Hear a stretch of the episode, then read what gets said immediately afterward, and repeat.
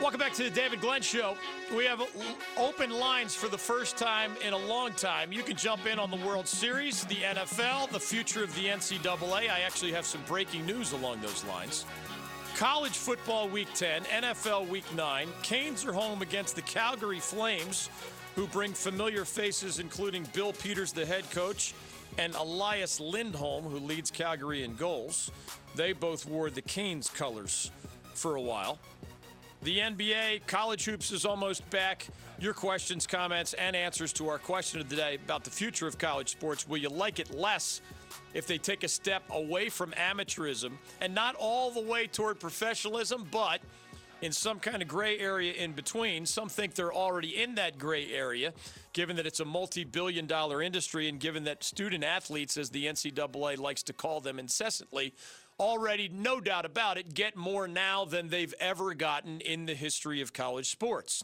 Well, the NCAA Board of Governors is meeting in Atlanta today, and they just put out a release within the last hour or so. Let me get you some of those details as we invite your calls 1 800 849 2761. I promised you a Bill Belichick update as well, and here is that one. After writing in a book and then restating verbally since then, that 70 years old was a threshold that he thought he would never reach or exceed as an NFL head coach. Bill Belichick confirmed earlier today or late yesterday that as he has gotten older, and I can promise you that this applies to my life as well. Man, when I was 16 years old, if you were 30, I thought you were ancient. Intern Sam's probably in his early 20s. Am I ancient, Sam? You could be honest. No, he doesn't. We hang out enough that he knows I'm not ancient. All right? But when you were 16, did you think 30 was old? Yeah, he says yes.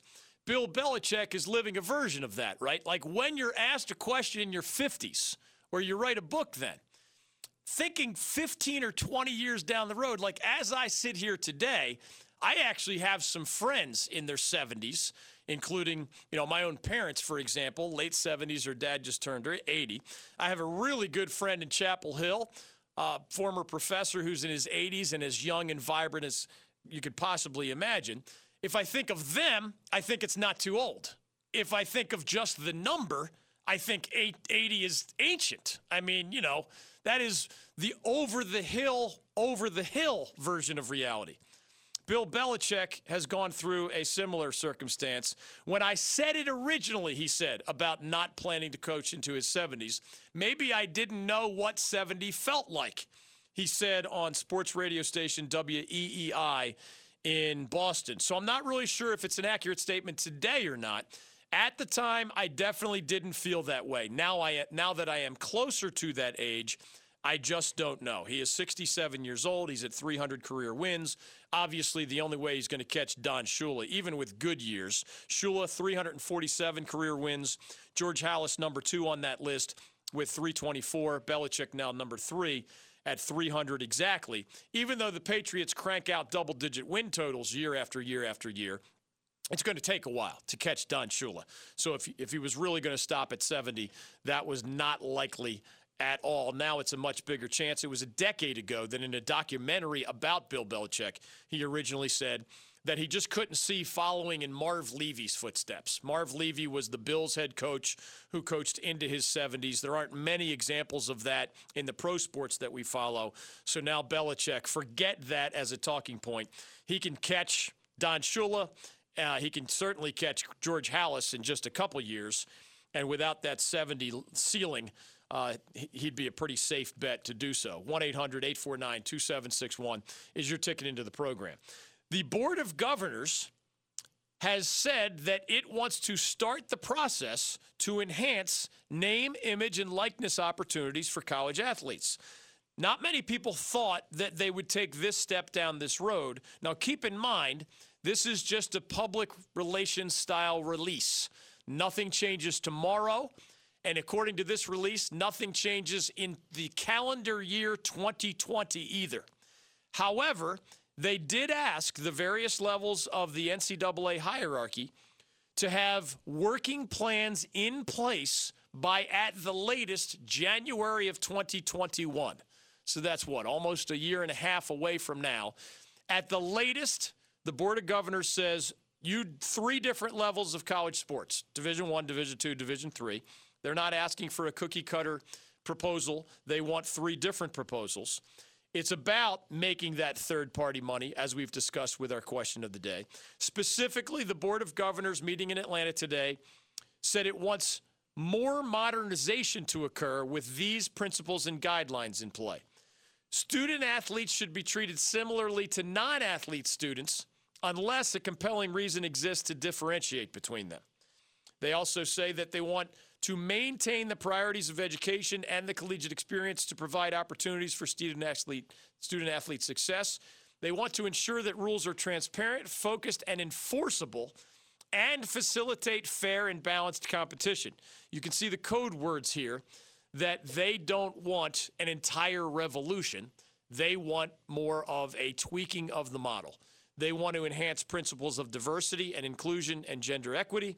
They want to protect the recruiting environment and prohibit inducements to select, remain at, or transfer to a specific institution.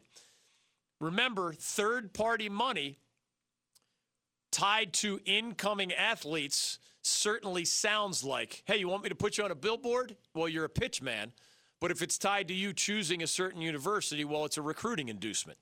So, of course, as I mentioned to start today's show, the NCAA was highly, highly unlikely to propose the wild, wild west. You want to take something? Go ahead and take something. They weren't going to do that. They're requesting proposals that would still allow them to monitor things, still allow them, maybe, we'll see the proposals, to be an intermediary on things.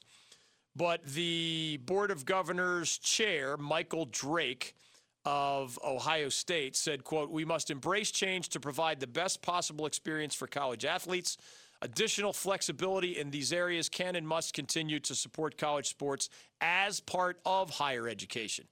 Mo- this modernization for the future is a natural extension of the numerous steps NCAA members have taken in recent years to support to improve support for student athletes, including the full cost of attendance and also guaranteed scholarships. We mentioned unlimited food and other things that are fairly new, if not brand new, to the college athlete. The bottom line this is a baby step toward a dramatically different version of college sports, but because they don't want new rules implemented until 2021, it's only baby steps until we see the devil in those details. 1 800 849 2761. The headline is going to be the NCAA's top decision makers voted unanimously earlier today to allow college athletes to profit from their name, image, and likeness. Just don't forget, it's at least a subhead, and it probably belongs with the headline itself. They continue their approval of college athletes, saying that college athletes should be allowed to profit from their name, image, and likeness. If that was the end of the story, if you didn't have to read the details, that would be a dramatic change, the one called for by the California law, the, the one called for by Mitt Romney and others at that recent congressional roundtable. But the details must include this part of the phrase as well. They have voted unanimously to allow college athletes to profit from their name, image, and likeness, dot, dot, dot, in a manner consistent with the collegiate model. That's not a small detail. That means they're not heading down the road of the wild, wild west. That means they're not jumping all the way to semi professionalism. That means they want it to be consistent with the collegiate model, which is undefined in today's release, but which suggests that they're not abandoning amateurism entirely. To me, it sounds professional it's purely professional when you take money to play a basketball game. You take money to play a football game, right? That is the essence of being a professional. I'm a professional sports radio host. Well, why am I a professional? Because I'm paid to do this. If I was just doing it for a college station for free, I would not be a professional sports radio host. Well, now I did that. Now I'm a professional sports radio host. That's the essence of what is the difference between amateurism and professionalism. Taking third party money is not the same as taking money from your university, pay for play purely, but it sounds semi pro, doesn't it? Why did you get that pitchman opportunity? Why did you get that money from the video game manufacturer? Not just because you're a regular Joe Why did you get asked to go to that autograph signing appearance? Not just because you're a dude, but because you're an athlete with a platform and assumedly a large platform and probably in a higher profile sport and probably at a major program. Again, these rules, when tweaked, will allow any athlete in any sport to make third party money. But what is the Olympic athlete at the college level likely to get? In rare examples, if you're Olympic superstar Katie Ledecky, you know, those opportunities are enormous. If you're just another swimmer, just another tennis player, just another golfer, just another whatever, you might get no opportunities at all. So the third party window being open for that new money, does it sound purely professional? No. Does it sound semi professional? Yeah. You're taking money in part because of the platform that you have. How do you keep the collegiate model while allowing pro like money to pour in? Well, that's what they're going to investigate over the next uh, 12 to 15 months as the NCAA wants proposals at all three levels of college sports by January 2021 at the latest. That's the breaking news from Atlanta, where the Board of Governors met earlier today.